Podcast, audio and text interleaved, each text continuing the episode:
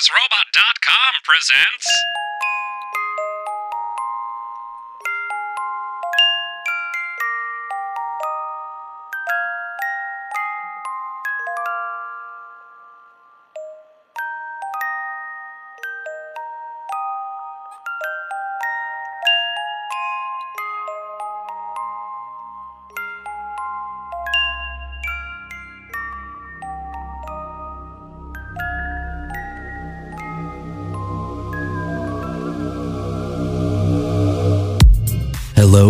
Listener. Welcome back to Creepypodsta, or welcome to Creepypodsta if this happened to be the first episode you decided to listen to. Today we have an episode from No Sleep on Reddit. It's called The Showers by Clover10176. Now, they have not gotten back to me on permission, so this will be amended in the future if they do. And I know this is coming out a little late. I apologize for that. In order to make it up to you, I have included a little treat for you at the end of this episode. Well, it might be a treat. We'll see. Let me know what you think. For now, the showers. Every area in all parts of the world has those area specific urban legends that just refuse to die. Whether the stories are about a haunted asylum on the outskirts of the city, a creature that lives in the nearby woods, or a ghost that haunts a lonely stretch of road outside a town, there's always a common thread within the tales. No one has ever been to these places, seen the creatures, or witnessed any hauntings with their own eyes. There are members of every generation who will proclaim that they know someone whose brother's best friend's sister went to the haunted house with 13 floors that used real blood and snakes and spiders and is so scary that no one has ever made it all the way through. Those same people will swear by these stories without ever being able to provide a shred of evidence or a name of someone who could provide proof of the claims simply because everyone around here knows that it's a true story. The storytellers eventually pass the tales on to their children, who modify them just enough to keep up with changing times, and the cycle continues. I'm as skeptical as anyone when it comes to these stories, seeing as I was like a junkie when I was younger, constantly searching for more terrifying stories about whatever area of the country I was living in at the time. I made up and spread stories about haunted pizza parlors in New York, my cousin's encounter with the Jersey Devil, or how my grandfather encountered a feral human like demon creature in the woods of Colorado. I even broke the one rule with these stories by putting myself in them. This took guts in hindsight because I had to make sure that I always told them the same way. Surprisingly, no one ever called my bluff. I like to think that I've had some wonderful contributions to various urban legends around the Midwest and Northeastern states. I moved around a lot. There was always a surge of joy whenever I would wander the halls of a school and hear one of my classmates retelling my stories to another one of their friends, adding little bits here and there like a massive game of telephone. I knew, of course, that the stories were complete fiction, but I stood my ground whenever someone asked me about them. I would even manage to act a little bit, speaking with a shaky voice or looking scared when I would recount a situation that I supposedly experienced myself. I suppose this aspect of my childhood has led to my current predicament, which I will recount in full for the internet to take from it what they will. I have laid this little introduction out as a sort of disclaimer, aimed particularly at those who will call my story into question. I have been like the boy who cried wolf for years, but I assure you with every ounce of honesty and integrity that I have that this time, the wolf is real. From my introduction, it is probably apparent that I moved around the country quite a bit in my middle and high school years. Neither of my parents had anything to do with any branch of the armed forces, they simply didn't tend to hang around any given place for too long. I suppose it had some sort of effect on me, but I wasn't hurt by it or anything of the sort. Growing up, I was a complete ham. I made friends very easily, was often the class clown, and because of that, was often disliked by my teachers. Again, this was never an issue, as I was usually in another state by the time the next semester rolled around. My friendships were often fleeting, as were any positive relationships that I ever had with my teachers. Because of the events that followed, my memory of one teacher in particular is probably slightly skewed, but I will attempt to give the least biased version of our friendship that I can. Mr. Mays was one of my social studies teachers in the early years of my high school experience. Being older now, I can understand how horrible children are to deal with around that age, and I respect him to no ends for the way that he was able to connect with his students. He seemed like one of us. He talked like us, made pop culture references that were current, listened to cool music, and sometimes he would even say hell or damn while he was giving a passionate lecture about Native American history or something like that. A teacher that swore, even a little bit, was the epitome of cool to a freshman in high school. My memories of Mr. Mays mostly stem from the way that he really got into anything that he was doing. The instance that is still very vivid in my mind was, of course, around Halloween of my sophomore year. Mr. Mays had the typical teacher decorations around the classroom smiling jack o' lanterns and black cat cartoons, typical and boring in the minds of egotistic high school students. However, on the 31st of October, when most other teachers were rolling their eyes at the fact that teenagers still took dressing up in costumes on Halloween seriously, Mr. Mays took the whole cool teacher thing to a new level. We walked into the classroom and were surprised to find the blinds drawn, sheets over the smaller windows, candles lighting the room, and a single frowning jack o' lantern sitting on a stool in front of the desks. Mr. Mays sat at his desk, just watching the students come into class and take their seats. He didn't have to ask anyone to be quiet because the moment everyone walked into the room, they were either too excited to care about petty conversations or too confused to bother with them. The students took their seats as Mr. Mays began his lecture. He spoke quietly to set the mood and took a seat on a chair right next to the jack o' lantern in the center of the room. Today is probably my favorite day of the year, class, he said in a monotonous voice. Halloween is my favorite holiday and I want to share with you exactly why I love it so much. One girl raised her hand with a concerned look on her face. I'm pushing the due date for your papers to next Tuesday, said Mr. Mays without bothering to look at the girl who slowly put her hand down, looking around at the other students with a hint of embarrassment. The class erupted in quiet cheers, and Mr. Mays waited for the inevitable silence. He began his story immediately after the class had calmed down. I will attempt to recreate the amazing story that Mr. Mays told the class that day. The way in which he told this story rendered the horror junkies speechless and the rest of the class terrified. The same girl that had raised her hand to ask about the paper was holding her knees to her chest by the end of it, a look of terror on her face. The important thing to know was what the story was about. The specifics slip my mind now and aren't too relevant. I'll try to recount the parts of the story that matter the most, but don't hold me to it. Basically, Mr. Mays and his friends set out on a road trip around the country after graduating from college. They took a truck, loaded it with camping gear, and set out to sightsee for the entire summer. The group went from the Poconos in New Jersey, down to the coast of Florida, New Orleans, to California, and up to Washington. From there, they went to the Rocky Mountains in Colorado, and then back home to New York. This concept of the freedom to travel anywhere had the entire class hooked in an instant. Mr. Mays was the coolest teacher ever in my eyes. Being adventurous college kids, the group didn't bring a map. There were no time constraints, so they just kind of drove in the general direction that they wanted to go, and eventually found a town to stay in or some place that looked interesting. He told us that after spending a week in Colorado, he and his friends had to travel through miles and miles of corn, plains, and more corn. He assumed that they were in either Nebraska or Kansas when they decided to pool their extra cash and stay in a hotel for a night. They settled into a motel in some town that Mr. Mays could barely remember the name of, when one of his friends realized that they were somewhere near his grandfather's farm. He wasn't entirely sure where it was, but being adventurous college kids, they decided to get a quick refund from the motel and try to contact the friend's grandpa.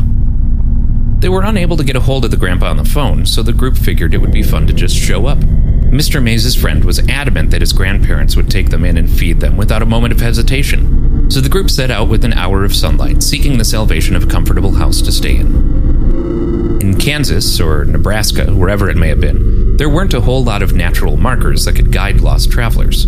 Any directions given to someone who didn't live around the area basically amounted to go up a couple of miles to the corn, take a right, and go down a dirt road to the other corn. There should be some wheat on your right. So, as is the case in most scary stories, the group got lost. Never wanting to admit defeat, they drove into the night, making wrong turns every five minutes until they found themselves on a wooded road that Mr. May's friend was certain that his grandparents lived off of. Mr. Mays described the road as basically a dark path to hell. I wasn't entirely sure how true this was because he got very excited and a bit ridiculous with his explanations of the trees that almost tried to grab the car and the red eyes of countless animals looking at them from the darkness. Regardless, the typical horror tropes worked on most of the class. Everyone was terrified. So the group of guys drove on this dark road for about 15 minutes before they came to a clearing and a small building with lights in it. and what seemed to be a silo. They figured that, at the very least, the people who lived there would be able to help them find where the guy's grandparents lived. The whole idea of everyone knows everyone in these hick parts of the country fueled his hope. They pulled the car up near the building, realizing when they were out of the car that it appeared to be like the kind of places where one would store a whole bunch of chickens, not a home. Still, the lights were on, so they figured they would give it a try. They approached the building as a group, looking in the semi open sliding door to find a big empty room. Hanging fluorescent lights lit the room like it was daytime, and they couldn't see a soul. There were no cars, but one of Mr. May's friends was convinced he'd seen someone as they pulled up. So they decided to go inside and see if there was an office or something where someone might still be working. Why else would they have this huge place lit up like that? There were no doors on the inside of the building. Again, it was just a giant empty hall. So the group roamed around the property and over towards the silo. As they got closer, they noticed what appeared to be a cellar door. At this point, I remember Mr. Mays telling the entire class to learn from his idiocy. He told us that he hadn't seen any horror movies before that time and didn't think twice about approaching a creepy cellar door in the middle of a dark, scary, foreign place. He said that approaching that door was one of his biggest regrets. Mr. Mays let the whole class know that he was going to tell us as much as he deemed appropriate about the experience. He felt that we were mature enough to handle it, but advised anyone that was squeamish to leave class early. Several students quietly gathered their things and walked out the door. A couple of them being stoners who saw this as an opportunity to smoke behind the school before the next class. I didn't even give the announcement a second thought. Like I said, I was and am a sucker for this kind of stuff, and Mr. Mays was telling a story better than anything I had ever conjured up. I wanted to learn from this guy, even though I didn't believe much of the story. After the class had thinned a bit, Mr. Mays continued with the story. He told the remaining few that he and his friends opened the cellar door, releasing a smell that he only described as the most putrid thing my senses have ever experienced. The group was no longer concerned with finding the owners of the property, but was now set on finding the source of that smell. They went down the steps into the cellar, which was lit by single bulbs spaced sporadically along the ceiling of a long hallway. No one spoke. Things had gotten too strange. The walls were lined with metal sheeting, similar to the roofing on farms. The hallway itself was crooked, and the ceilings constantly lowered and rose, like a tunnel that was hastily dug and then never touched up. There were sections where the boys had to almost crouch in order to pass. The worst part, Mr. Mays told us, was that the light bulbs continuously flickered, sometimes acting like a strobe light and making it very difficult to move through the winding and unstable hallways. In hindsight, he was certain that his mind was playing tricks on him but he remembered seeing flashes of things that couldn't be there. He said that when you were that focused on something, or if you were that nervous, your mind can do that to you. It can simply revolt, showing you things or people that aren't there. He continued to describe the hallway, and I was on the edge of my seat. The halls were windy and seemed to go on forever. Mr. Mays guessed that they were somewhere under the creepy forest they had driven through when they found a door, but he couldn't be sure. He said that they came upon a door after walking for what felt like a mile. It was simple and wooden, but it looked like it belonged outside of a suburban home. It had a nice design, seemed to be freshly painted red, and had a very nice knob and knocker on it. It was a door that belongs at the entrance to a nice house, not one that would be sitting in a dirt tunnel in the middle of nowhere. His friend walked towards the door, moving carefully because of the flashing light bulb and increasingly uncertainty about the stability of the surrounding walls. He turned to the group, the rest of which were nervous at the very least, and attempted to lighten the mood with a laugh before he said, I should probably knock first. Mr. Mays' friend grabbed the steel knocker and hit it against the door several times, mockingly, but quietly uttering, Is anyone home? The group waited about 30 seconds before their tension broke. The guy next to the door shrugged his shoulders and went to walk back to his friends, but as he did, the light bulb between them surged and exploded. The boys shielded their eyes and looked back to their lone friend by the door. As he lowered his hands, one of the metal sheets of the makeshift roof dropped. The edge of the sheet fell directly on the boy's forehead, slicing it open and sending a wave of blood down his face. The impact apparently knocked him out, and he fell back against the door, knocking it open in the process. The entirety of the group rushed through the dim light to their friend, barely noticing the seemingly pitch black room that now lay before them. Mr. Mays was the first to make it to his friend's side. He lifted the guy's head into his arms, immediately taking off his jacket and putting it over his forehead to attempt to stop the bleeding. Once the group had calmed down, Mr. Mays noticed that the arm that had been bracing his friend's head was soaking wet. He was confused about this and was attempting to sort it out when one of his friends started talking. He said something along the lines of, The lights. We have to go, when Mr. Mays took notice. You know when you turn off a light, he told the class, and everything is almost pitch black except the light of the bulb dying out or cooling down? It was like that, but there were so many of them. At least 20 light bulbs had lit the room seconds ago and now only looked like little stars in the darkness. That was definitely terrifying, but that wasn't the scariest thing. There was still a very dim light coming from the hallway behind them, and though it was weak, it lit the room up just enough to see the shape of tens of people standing less than 10 feet in front of them. Mr. Mays' friend went to say something else as one of the bulbs to their right flickered to life. Let me interrupt at this point and say that Mr. Mays was a generally playful guy. He had that tone of voice that makes you want to respond. Basically, he could say, Let's go jump off a cliff, guys. And you would want to respond with, All right, Mr. Mays, show us the way. That is a ridiculous statement, but it gets the point across. He was a charismatic guy. The whole story up to this point had been told like a campfire story. He had the voice inflections of someone attempting to be mysterious and scary, which worked, but was noticeable. At this point in his tale, I recall that changing completely. He was no longer attempting to spook anyone. I could tell that this section was difficult for him. Either he was a very good actor, or it was really a terrifying memory for him to relive. He told us that the light bulb came to life and illuminated the group of people in front of him. In the dim light, he could see children, at least 20 of them in just the visible light. They were all dressed in nightgowns that looked to be tattered and torn, stained dark with something. Their hair was long. Every single one of them looked like they had not had a haircut since birth. Some of the children were almost completely obscured by the length of it. Every single one of them didn't appear to have seen a shower or a nice bath in their entire life. Mr. Mays told us that the most terrifying part of the whole thing was that none of the children were moving. They were all standing, staring, most of them only visible from the faint light reflecting off of their eyes. The whole group was paralyzed with fear for several seconds when they heard what sounded like an animal in the distance yelping. The way it was described was like the sound of a dog crying, multiplied by 10. This spurred the group to life. Just as the children began to step forward, his friends grabbed the injured one and lifted him out of the room and into the hallway in an instant. Mr. Mays took another second to move and had difficulty finding his bearings. He reached to his left in an attempt to find a wall to lean against and ended up finding a handle, then pulled hard, never losing his vision on the children. He bolted for the door right as he noticed what he had grabbed onto. A shower head protruded from a cement wall, reaching maybe a foot into the room. There was something leaking from it, but it was too dim to tell what it was. He realized that it had been leaking onto him, but he didn't care. There were now children stammering towards him as an animal cried in the distance, and his friend was seriously injured. As he left the room, he made a point to emphasize that he could make out several more shower heads on the wall near the single dim light bulb. This is why I call them the showers, Mr. Mays told the class. I was transfixed, sitting as far forward as my desk would allow, bracing for more. I slammed the red door behind me, he said, and ran through that hallway faster than I have ever run before or since. I made it back to the car and we drove out of there like a bat out of hell. A couple of students snickered at his use of the word hell. So when you're out trick or treating tonight, make sure that you know exactly where you're headed and don't go out to any abandoned farmhouses. I mean, there aren't many around here, but you're all smart kids, except Jerry.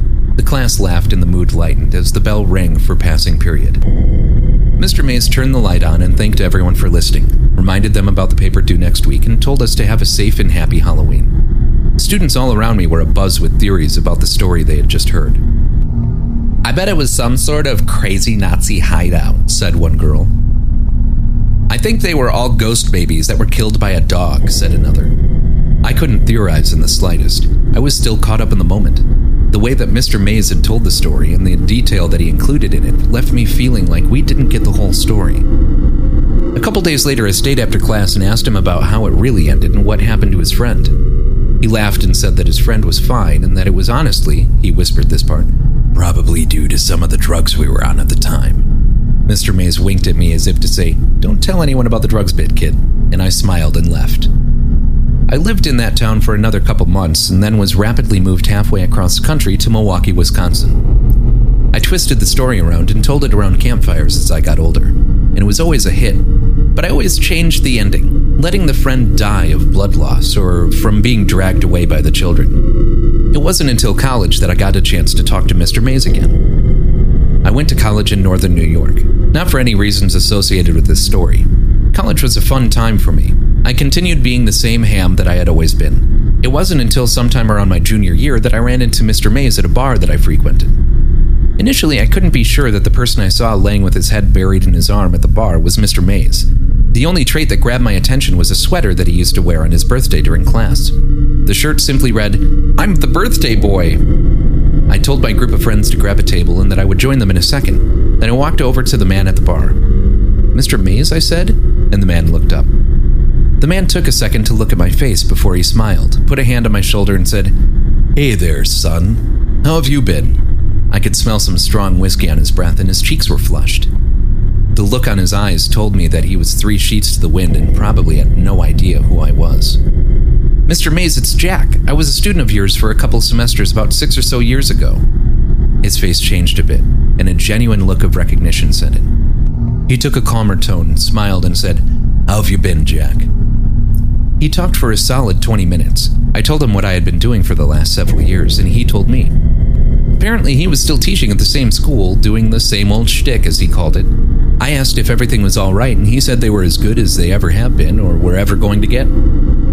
It took me a while to realize that I was an adult that was having a conversation with another adult. Every time I had spoken to Mr. Mays previously, I had been in the student teacher relationship, but now I was just a guy having a drink with a friend at the bar. My friends eventually left, and I continued to drink with Mr. Mays. He told me about his divorce and his kids, things that I never would have asked or cared about previously, but now I cared. He was a real person to me, not just an idol anymore. This was a guy who had real problems, not the infallible teacher that I once thought he was. It had been several hours before I even brought up his story about the showers. I told him all about my history with urban legends and scary stories, and he just laughed. When I mentioned the story that he had told us years ago, he almost seemed uncomfortable. He finished his whiskey, signaled for another, and then turned to me and got very serious. Listen, Jack. I don't know why I keep telling that story year after year. His words were slurred, or my hearing was messed up. We were both sufficiently blitzed at this point. That was what my therapist told me to do when I was younger. I had to tell people about it, to come to grips with it, or some shit. He took a big swig of his drink. Wait, your therapist? I said. Mr. Mays laughed heartily and looked at me. Of course, Jack. You'd think that something like that wouldn't fuck a person up? I was confused, but smiled nonetheless. Things had just gotten very strange. but, I mean, you said you were all on drugs or something, right? No one was too terribly hurt. You were all okay, right? He got almost cartoonish with his sadness in the next several seconds. Of course we didn't, Jack. Why do you think I'm here right now? I was puzzled, quickly filled with a thousand questions that I wanted to ask him, but I let him carry on. Tim fucking. He didn't make it, Jack. He laughed. His laugh turned suddenly to tears. Fucking took him, they did. I don't even know. Cops told us we were just drunk, that he wandered off and got taken by the wildlife. He didn't know. He didn't see it, Jack. I was absolutely stone faced at this point. Mr. Mays was carrying along like I knew the actual story, but I didn't. His friend disappeared. I didn't know. I wish they'd found the body, though. Then we could have shown them. He sighed. That's a bad place, Jack. I don't know anything else to say. It's a bad place. He carried on for a couple minutes more about his friend and the fun that they had before they went on that trip, and I let him talk. It was only a few minutes later that his phone rang. Hello, sweetheart, he whispered into his phone. I'll be out in a second. I will He gagged. Of you, baby. The person on the other end hung up the phone, and Mr. Mays got up to leave. It's been nice seeing you, Jackie. You got a good head on your shoulders, boy. Make sure you use it. He began to walk out of the bar. Mr. Mays, I yelled after him. Yeah, Jack? He turned back towards me. Where do you say all that showers business took place? Where? Hell, didn't I mention it? Somewhere outside Broken Bow, Nebraska. Fucking hell on earth, if you ask me. Mr. Mays walked out of the bar after waving to me. running into the wall before eventually finding the door. That was the last time I would see him. I'd never be able to tell him the impact that he had on my life, or rather, the impact that his story had on me. He'd never know about the trip we took after graduation, almost mimicking the one he and his friends had made. He would never know that the things he saw at the place were real. Why? Well, he died about a month later. His liver failed on him. It's alright though, because his family was with him in the hospital room. He got to die around people that cared about him, and that is all I can ask for a man like that. I experienced that place too, several years later. That is where my story turns. The following is a story of how I came to find the showers, and why I will never, ever go anywhere near Nebraska ever again. I'll finish this story when I'm sober. The memory is clear enough.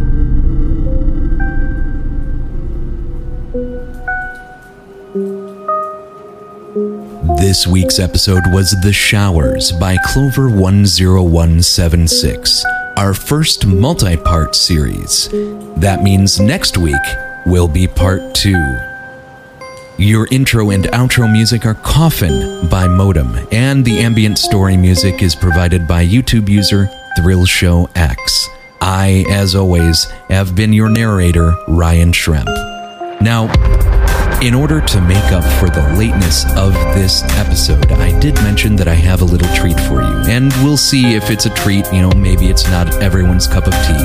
But I used to be in a band called Sparklefuck. I was the bass player in this band, and we played music whose topics were usually in the murdery end of things. We uh, wrote songs about historical serial killers and uh, fictional uh, killers as well. Uh, so, your treat for uh, this being a late episode is a previously unreleased recording of our song Killer Smile, which tells the relationship aspect story from the perspective of the killer. Uh, so, uh, uh, hopefully, you enjoy that. uh, do let me know. Don't forget, we've got a Patreon uh, that you can find at patreon.com slash creepypodsta. And of course, go to creepypodsta.com uh, where you can find all of our previous episodes and subscribe to us in all the various podcast uh, applications that are out there. We're on iTunes, Spotify, Google Play, The Works, Stitcher, all those things, you know. So subscribe, like, comment, all those wonderful things. And uh, without any further ado, I give you Killer Smile. Sleep tight.